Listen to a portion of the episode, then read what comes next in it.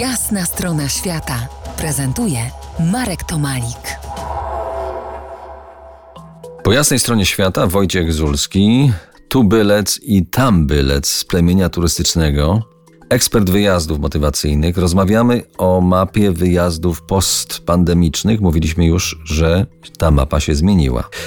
Trochę wiemy, gdzie jeżdżą. Opowiedz teraz, jak jeżdżą. Jak jeżdżą ludzie po pandemii? Wiesz, Marku, mam takie wrażenie, że to, co się zmieniło, to, co obserwuję, to przede wszystkim, że mamy gdzieś daleko za sobą czas zachwytu samym wyjazdem poza Polskę. Pokolenie, moje pokolenie trochę młodsze, trochę starsze, jednak jeszcze funkcjonowało w realiach, w których nie byliśmy częścią Unii Europejskiej. Ten wyjazd poza granice Polski też na swój sposób był jakąś egzotyką. Dzisiaj mamy inny świat, pokolenie 40-latków, trochę osób młodszych, trochę starszych najeździło się w różnych konwencjach z różnych powodów e, po świecie, po Europie. Również ta emigracja stricte ekonomiczna też troszeczkę tutaj dołożyła swoją cegiełkę. Ta otwarta Europa od 2004 roku dała dekadę ponad, ponad prawie dwie dekady bardzo intensywnego podróżowania. Teraz wydaje mi się, że po pandemii mamy czas troszeczkę takiego podziału na delektowanie się smakami i specjalizacji priorytetów podróżniczych. Zamożniejsze osoby, lepiej sytuowane, eksplorują bardzo dalekie, bardzo egzotyczne kierunki znane tylko kiedyś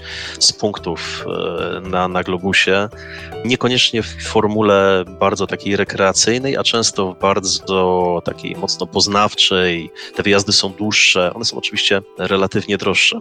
Ale, a, nie jest to, ta, jest... a nie jest to tak, zresztą nie tylko od pandemii, ale w ogóle od, od już, nie wiem, 10, może nawet 20 lat, że dostanie się w jakiś zakątek świata, który był jak gdyby tylko dostępny, ale też niełatwo tak zwanym podróżnikom, eksploratorom, stał się możliwy w zasadzie dla każdego, że jest to tylko kwestia, kwestia po prostu ceny. Zgadzam się absolutnie w 100%, tak?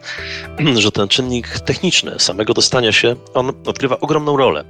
Ekonomia też. Jeżeli wzrasta zamożność społeczeństwa, jego świadomość, to podróżujemy dalej, chcemy, chcemy więcej, docieramy do miejsc całkowicie egzotycznych i jest nas coraz więcej, czyli, czyli staje się to powoli jakimś takim zjawiskiem, może nie masowym, ale, ale jest to coraz popularniejsze i ta turystyka górska, szczególnie właśnie poza Polską, spinaczkowa, rowerowa, wyjazdy żeglarskie do Grecji, Chorwacji, ale gdzieś tam na Sycylię, w Turcji, mariny są pełne załóg z Polski i to jest, to jest świetny, wspaniały trend dlatego że zaczyna się to wszystko, gdzieś ta szala się przechyla pomiędzy taką, od takiej turystyki standardowej, tradycyjnej do takiej specjalistycznej. To jest, to jest, to jest bardzo, bardzo fajny trend, taka trochę też naturalna droga.